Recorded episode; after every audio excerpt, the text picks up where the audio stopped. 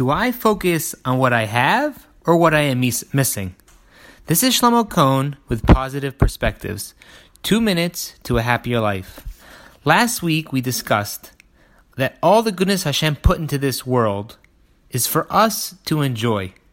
And when we are grateful for this, for these pleasures, it makes us happier people. Today, I wanted to examine the attitudes of a person who looks at all they have versus the attitude of a person who is constantly looking at all that they are missing. Shlomo Hamelech, King Solomon, brings down in Proverbs that one who enjoys what he has will be as if he's constantly attending parties, meaning that he'll always be in a good mood because he, he's focusing on the positives in his life and therefore feel grateful to Hashem for that.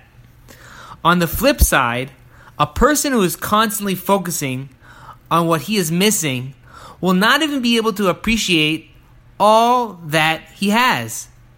Imagine for a moment how you would feel if you gave someone a present who you didn't necessarily have to give a present to. You had no obligation to give them a present, and you gave them a present.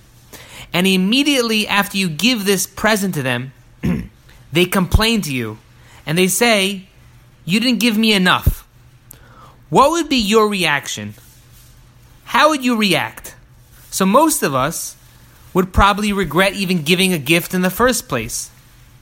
So, when we fail to appreciate what we have and what we've been given from Hashem, we're acting in a similar manner. So, to answer our question of focusing on what we have or what we are missing is that we want to be people who focus on what we have. And by appreciating all that Hashem has given us and not focusing on what we are missing, we will be happier people. Today's positive perspective is dedicated in memory of my aunt Gila Bas Leah. May her neshama have an aliyah. Everyone, have a great day.